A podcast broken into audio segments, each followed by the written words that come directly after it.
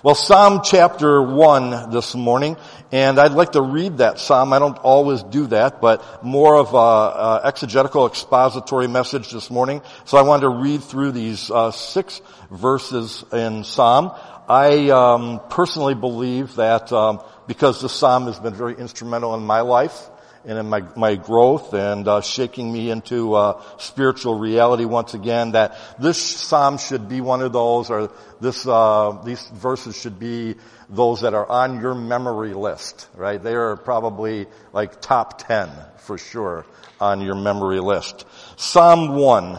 Blessed is the man who walks not in the counsel of the ungodly, nor stands in the path of sinners, nor sits in the seat of the scornful.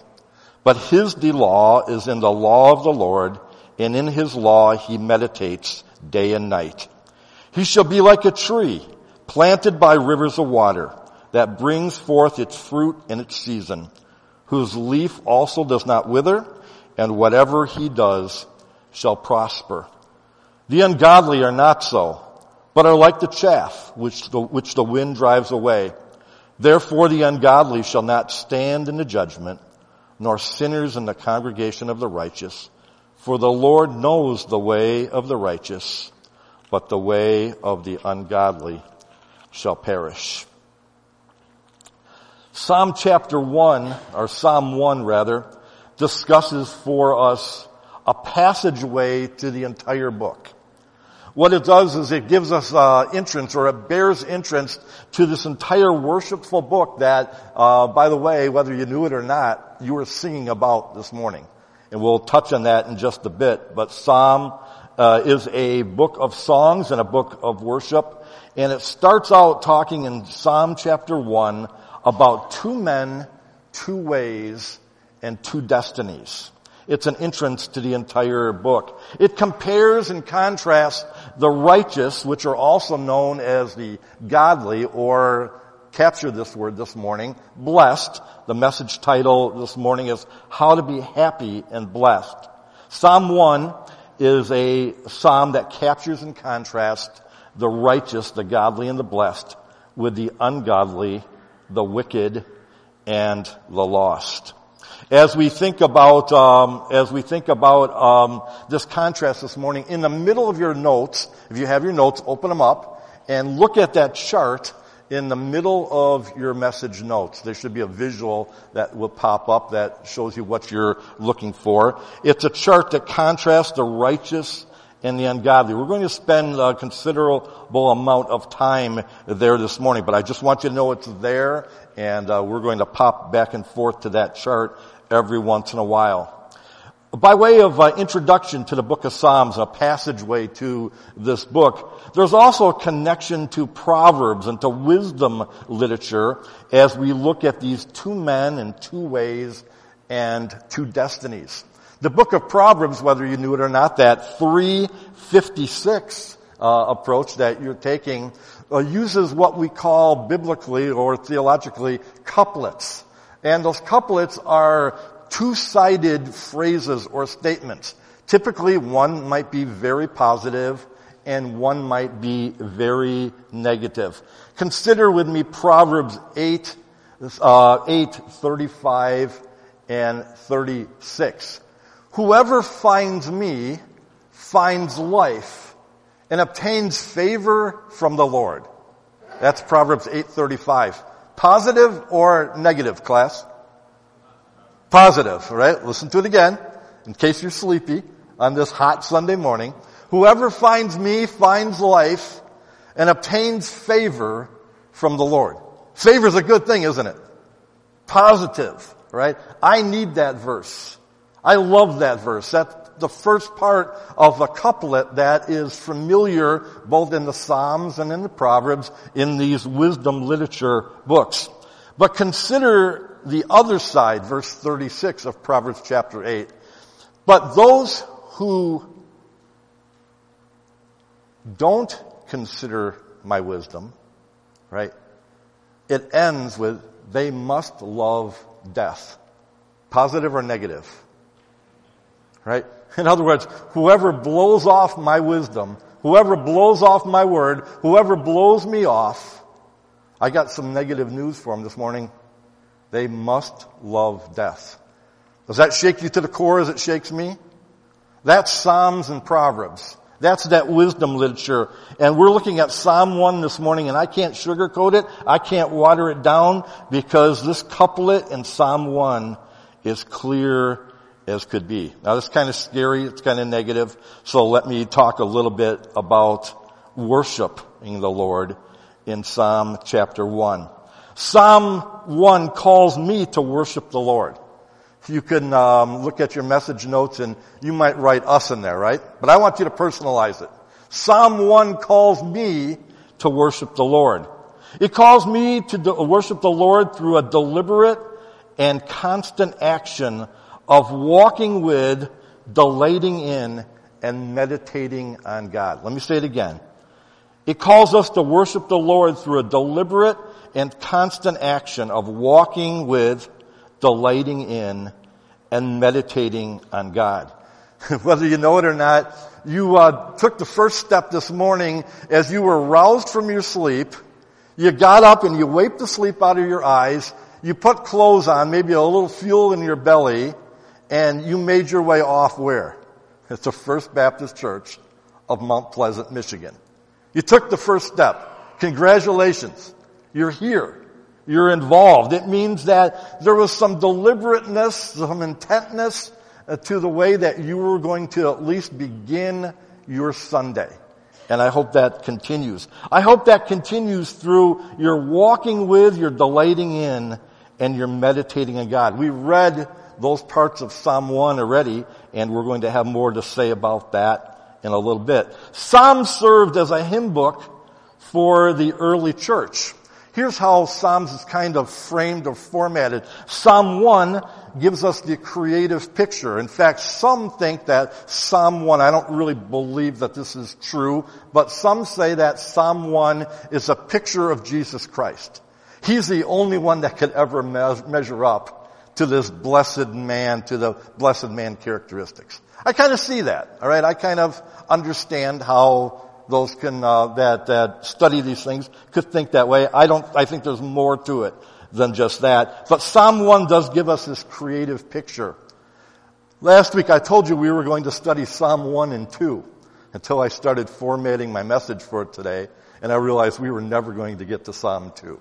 But let me tell you a little bit about Psalm 2. Psalm 2 tells us a little bit about sin and rebellion. So these two Psalms, 1 and 2, sound a lot like Genesis 1 and 2, don't they?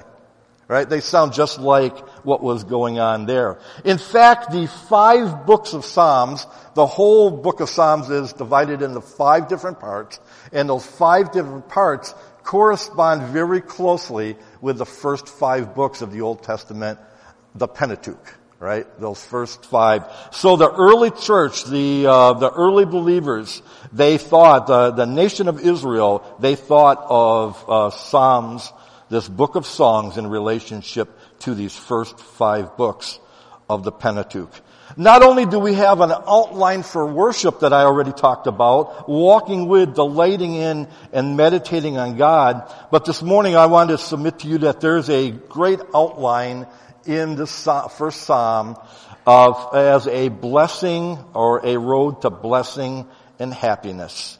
The message title this morning, How to Be Happy and Blessed. Here's what it is, and this is what I would like you to do. Since you already discovered the inside of your message notes, I want you to write these words that I give you for these various verses in your outline format, and then I want you to go to the inside and write the same words in. You'll see it will make sense to you. Psalm 1, verse 1, tells us that we are to separate from the wicked world. We read about it this morning already. Blessed is the man who walks not in the counsel of the ungodly.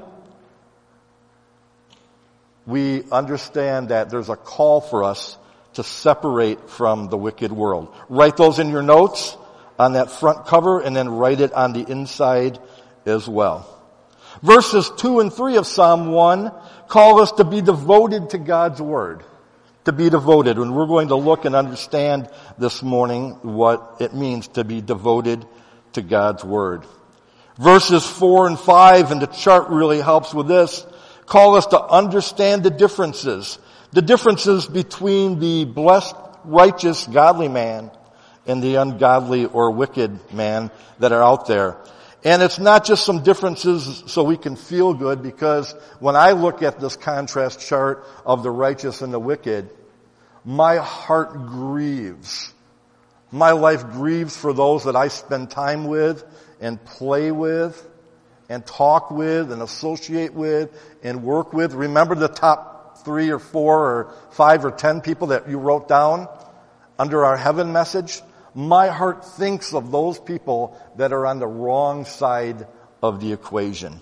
And verse 6 is that word worship. Worship the Lord and be righteous. You could also use the phrase there, trust in the Lord and be righteous. But I like the worship thought this morning.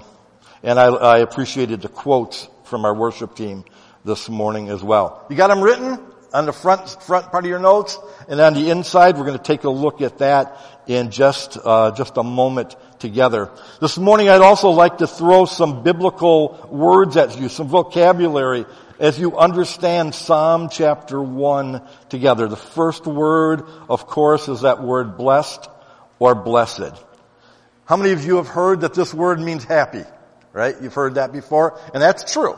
It absolutely does mean happy, but that definition is a bit incomplete. What we're looking for is the reason for that happiness, the reason for the righteous man being happy, or happy because. Let me explain it this way. How many of you have given something to one of your children, teens included, that are here this morning, and they're overjoyed? It's the best thing in the world for how many minutes? 3 to 5, right? Right? We live in a world like that, and children and teens understand that. I'm snitching on myself too, because our adults, unfortunately, me included, are sometimes very much the same way.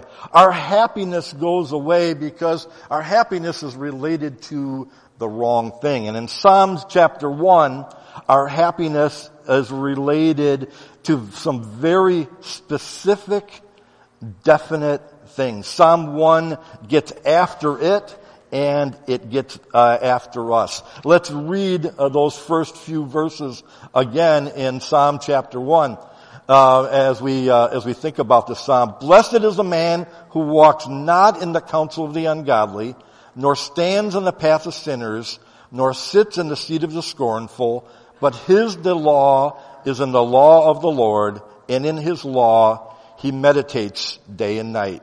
He should be like a tree planted by the rivers of water that brings forth its fruit in its season, whose leaf also does not wither, and whatever he does shall prosper.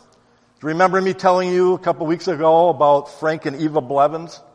That couple that taught me the printing trade that I'm working in again today as we wait on God's next test and assignment for our life. Frank and Eva, as they taught me that I was supposed to be an ambassador to Christ, they gave me something that was invaluable, because all the time that I was out there seeking after the wrong things and following the wrong people and not feeling blessed, not feeling happy, if you will, it was a fallacy. It was a fleeting thing, because I was never going to find that happiness until I went back to what Frank and Eva rightly were trying to tell me and impress upon me in my younger days. I was looking for happiness all over the place, but it was shallow. It lasted 3 to 5 minutes, right? And then I looked for my next little fix. I looked for my next little thing. But we're learning in Psalm 1 that it has to do with some very, very separate and devoted principles. Separate from the wicked world and being devoted to God's Word. Those two parts that I was failing in both ways, because I refused to separate myself from the wicked world that was around me. I was receiving their counsel. We're going to talk about what all that means in just a bit. But I wasn't devoting myself to the right things either. Oh yeah, I would go in the gym at school every day and I would shoot my 300 free throws during study hall, by the way. All right? That's a whole nother story. All right? Why I didn't pass Spanish and why I struggled in math. But I was good at free throws. And basketball was my little god. And I won't say little G god, it was my big G god, more than the God of God's word, the God of my salvation was. But all those things were fleeting because there were a day when that was over and there were days where it didn't go very well. And because of my misbehavior, I was literally kicked off the basketball team at the beginning of my senior year. The way I tell the story is I went from the chosen 12, I went to one of the largest high schools in Illinois, and I went from the chosen 12, one of the 12 varsity players in my school, the penthouse, if you will. What's the opposite of the penthouse? The outhouse. All right? I went from the penthouse to the outhouse just that quick. And the reason why is because I refused to be a happy man, a blessed man, God's way. I refused to separate, and I refused to be devoted to God's word. That person that is separated and devoted to God's word, they do not walk and stand and sit like others do. I told you that there's two men, two ways, and two destinies. But I was going the wrong direction in all of those. In the New Testament, it tells us that the happy man follows these principles that are also known as the Beatitudes. You've heard of them before, right? Those attitudes that believers have. This blessed man, this man that's happy, doesn't walk in the counsel of the ungodly, doesn't stand in the path of sinners, doesn't sit in the seat of the scornful. I got tired of that as a teenager. What am I supposed to do? Well, I'm supposed to have these attitudes of the believer.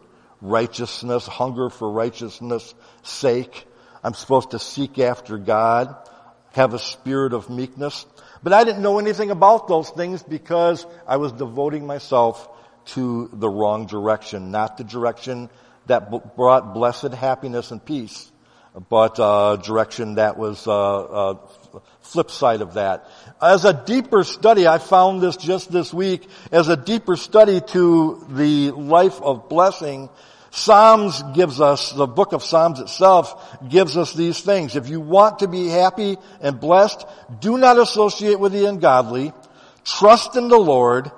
Confess and receive God's forgiveness for sin. That one alone was missing in my life as a teenager.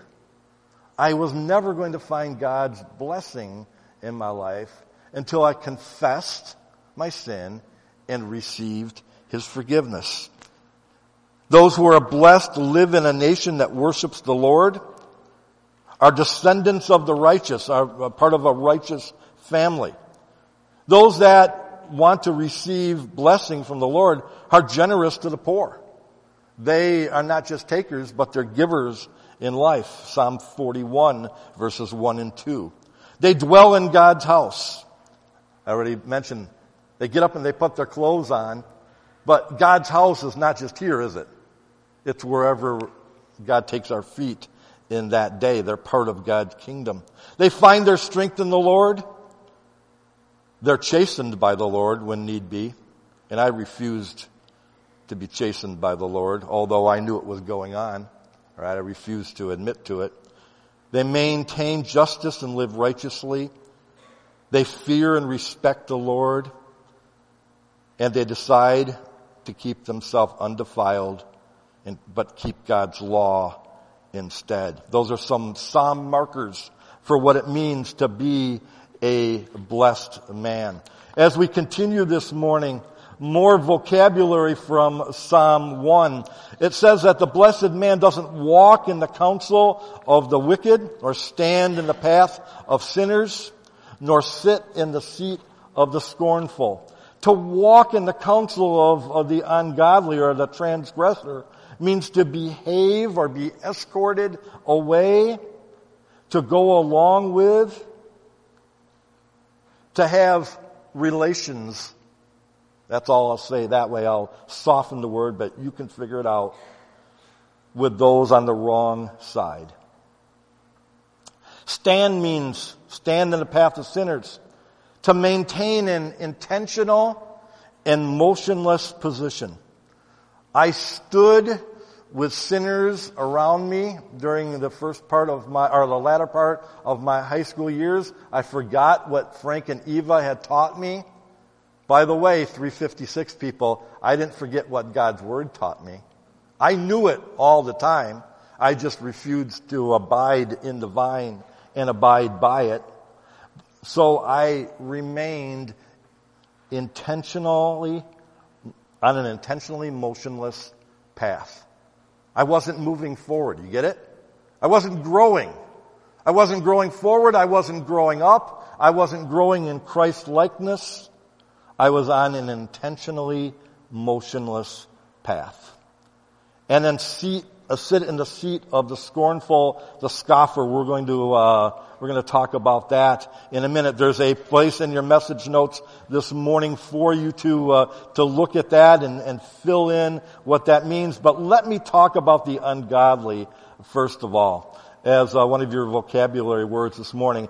Ungodly is a very distinct word from the word sinner, but yet they are interconnected in some ways. I believe it's healthy, church, to understand and remember that we are all sinners saved by grace. That at any moment that we can sin, and when we sin, 1 John 1:9 tells us that we do what?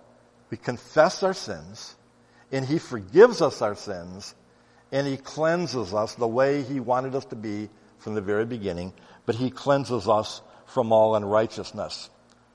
On the other hand, it's never healthy for us to live like the ungodly. You get it? You get the difference? It's never healthy for us to live like a transgressor, to live like those who don't care. And I'm getting close now to talking about the word scorner or scornful. It is a very distinct word. As you look at your chart in the middle of your message notes this morning, let me show you some of those ungodly differences. The righteous, the godly, the blessed, they don't follow wicked advice or counsel, but the ungodly, the wicked, they walk in the arena of the ungodly. Any of you may be confused on what that might mean? I'm crystal clear on what that means at 57 years of age. And I'll tell you this, honestly, I was crystal clear as a teenager as well. Right? I just decided that I was going to walk in the arena of the ungodly. Don't stand around with sinners.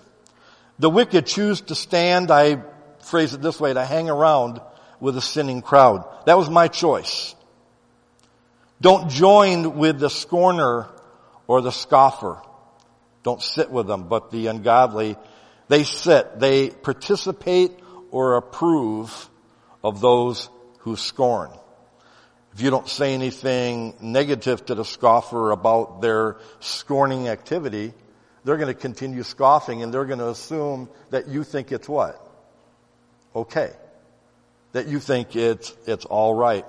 And we should beware of if we fall in that category. Obviously, we all sin at times. But if you find yourself walking or standing or sitting with the wicked, with the ungodly, you got big problems this morning. Verses 4 to 6, we've already read them, but I'm going to reread them again this morning. Tell us a little bit more about the ungodly.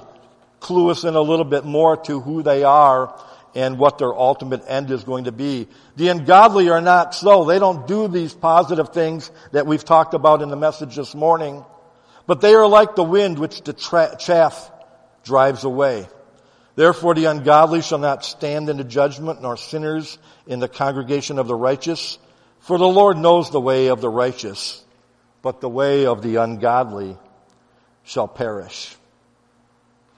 The ungodly are those who are scornful. I've talked about that briefly already, but let me give you the fill-in for your vocabulary word this morning. A scorner or a scornful person makes a dwelling place, takes up habitation and residence, marries oneself to, in defiance to God's commands and ways.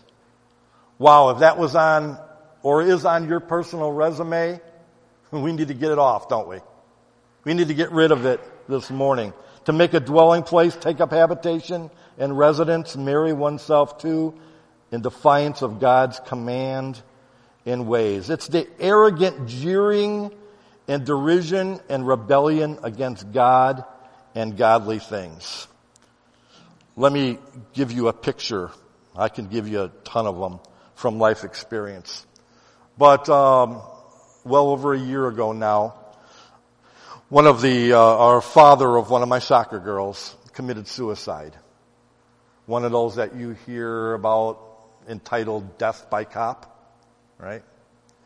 Intentionally brought his life to an end through a horrific chase. He was intoxicated, he was high, and he left behind my soccer player, little Haley, and her younger brother and her older brother as well.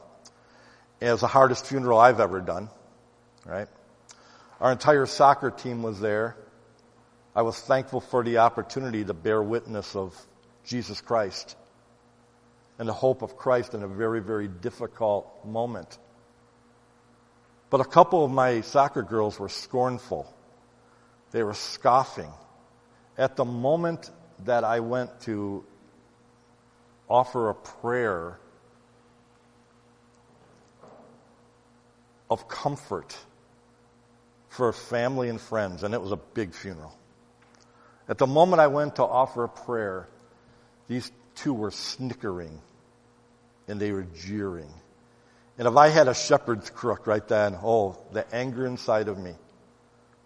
I had to say a very quickie prayer. God, you handle this, right? Because if I would have handled it would have all come out wrong. You with me in the picture? Got the mental picture in mind? Oh, wow. They were the scoffer. And to make it worse, I already knew that, right? But in an incredibly sensitive and sad situation of a man who most likely went to a Christless eternity, right? They were jeering and scoffing at what I was doing. At that moment, I wasn't their coach. I desired to be their pastor. That was my calling in life. So I had to go home that night, and I had to ask God to help me to deal with that. So I didn't make them, like, run extra miles in the practices, like, every day that week, because I was so upset. But God helped me, because that's what the ungodly does. True? Right? That's what they do. I mean, that's who they are. Don't expect that there'd be anything different. I think that illustration should probably stick with you pretty well. Negatively, here's how it works. First of all, on a flow, we consider ungodly advice. Don't walk in the counsel of the ungodly.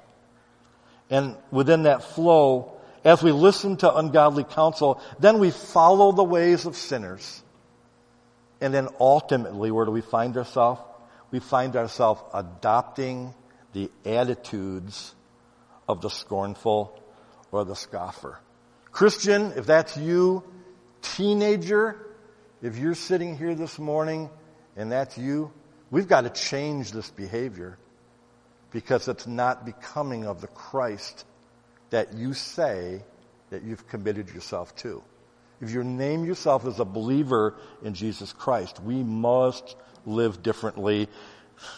The contrast of the righteous and the ungodly in the chart I've given you is pretty clear. Well, let me go forward this morning. Here's some real positive stuff for you once again, after the negative. Psalm 1 tends to bounce back and forth that way. But they who follow him, they who are blessed, delight in God's word, and they meditate on it day and night. They meditate on it continually. The word delight. Delight means to fall in love with, to have pleasure with, to find extreme pleasure in and consider precious the entirety of the Word of God, and get this, the character of God. So in our worship songs, what do we sing about? We sing about God's Word, and Paul, we sing about God's character, don't we? God's Word and God's character, and we use those words to come alive within our spirit and in our being, that we may delight in the Lord. We have a problem if we have people on the worship team that don't delight in the Lord. And I don't believe that's the truth. I don't believe that's true here. I see their faces, and I see their joy, and I hear their commitment to this thing called worship. They delight in God's Word. They consider His Word precious. As it is stated here in Psalm chapter 1, it speaks of the law of the Lord, but it's more than that for us New Testament believers today, because we have the entirety of God's Word. We have all that God has given us to talk about Himself and His character. It's all been revealed. We have complete revelation. Are you passionate about God, about His character and His Word? Do you delight in it? Here's some questions. Do you read it? Do you study it? Don't expect the 356 kids, right, to do it if you're not passionate about it. How about hearing it? I'm not going to ask you to raise your hand, but how many of you right now want the pastor's message to be done? Right? Because you're thinking about the restaurant or the ball game or whatever. I got news for you. It's all going to go on without you or I. Right, it's all going to happen that way. Are you passionate about God's Word and about God's character? Reading it, studying it, hearing it, thinking about it, and obeying it.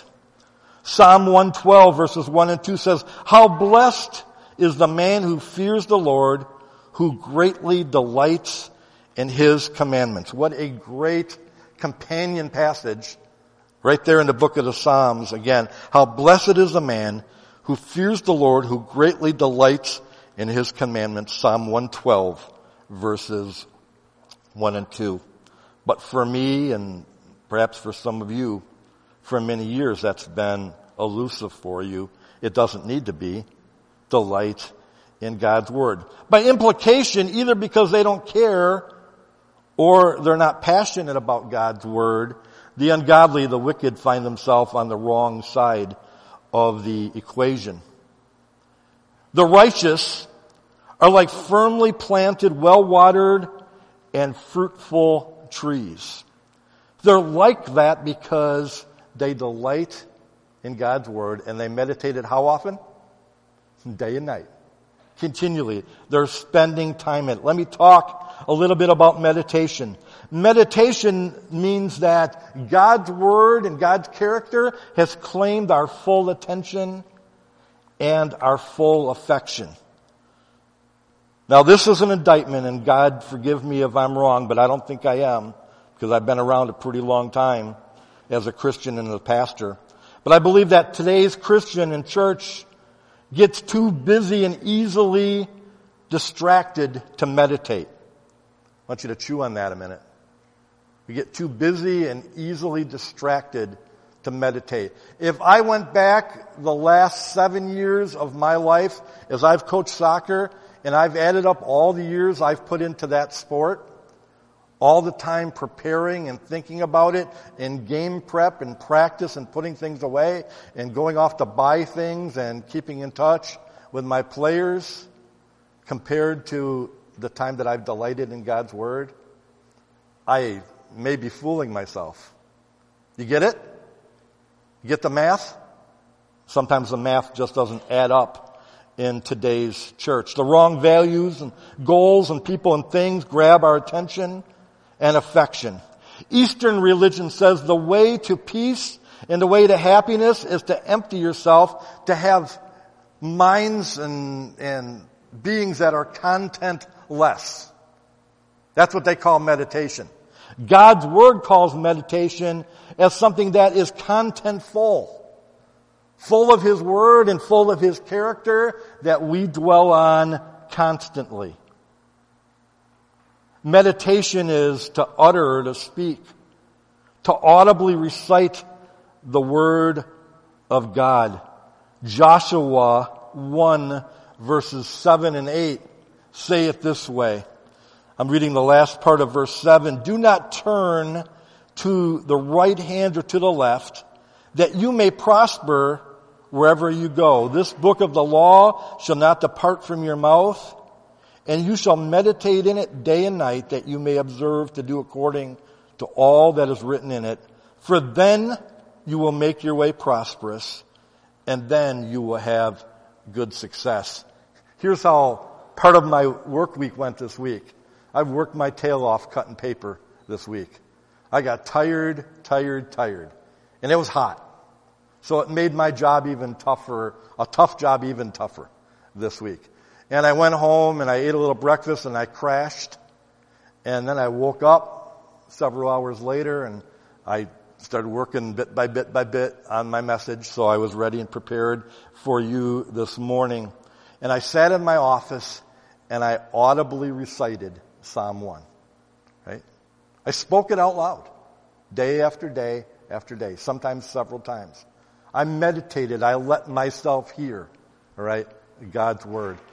I thought deeply about it, because we often think so deeply about the wrong things. Meditation is to utter, to speak, to audibly recite the Word of God. Here's one for you. Maybe those who are involved in charismatic confusion need this one. It most literally means to growl. Right? To growl. Isn't that weird? Right? Strange? So rather than speaking in tongues, right, that are incomprehensible and have no meaning, we're growling out God's Word. We're speaking God's Word. We're audibly reciting God's Word, because God's Word is His truth. It's His revelation of who He is, of His character. Meditating on God's Word. Those who are blessed, they meditate on God's Word continually. They're like firmly planted, well-watered, and fruitful trees. By implication, the ungodly are not so. They're, in actuality, totally or possibly totally the opposite. And I want to help you here. I don't want you, please, to leave church this morning thinking ill about the ungodly, because Jesus Christ came in this world to give His life for who? The ungodly, right? They need Him most, right? We needed Him most. How many of you remember a day when you were ungodly? Shoot it up, right? There was that day I was ungodly. I've told you about part of it, but I've sugarcoated it because I don't want you to know about all that. I don't really want you to know that part of my life. Jesus Christ came to die for the ungodly. This is how they are, but just like the average sinner, they're not always necessarily as bad as they could be, right? Thankfully for that. But when we see ungodly actions, and we seem to see them in this information age of the internet more and more now, we see more ungodliness, we hear about it, we're acquainted with it more and more. It should help us to compare and contrast the righteous, blessed person and the ungodly person. They're planted by a tree of water. I've given you a definition this morning. It should be coming up on the screen for you. They have a strong root system. They have a strong root system in the water of the Word and of the Holy Spirit. So they flourish and they're prosperous and they're protected. They're blessed. Here's another way of saying it as you're hopefully writing this note down. This person that is firmly planted, well-watered, and fruitful, they're blessed because they're blessed. Does that make sense to you? Or is that too deep on a Sunday morning? You're blessed because God has showered His blessing upon you. Through His Word and His Holy Spirit, He's flourished and prospered you and protected you. What a blessing.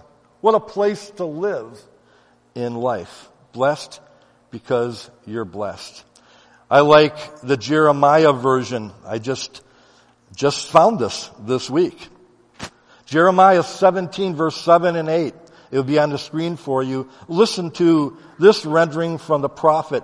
But blessed is the man who trusts in the Lord, whose confidence is in Him.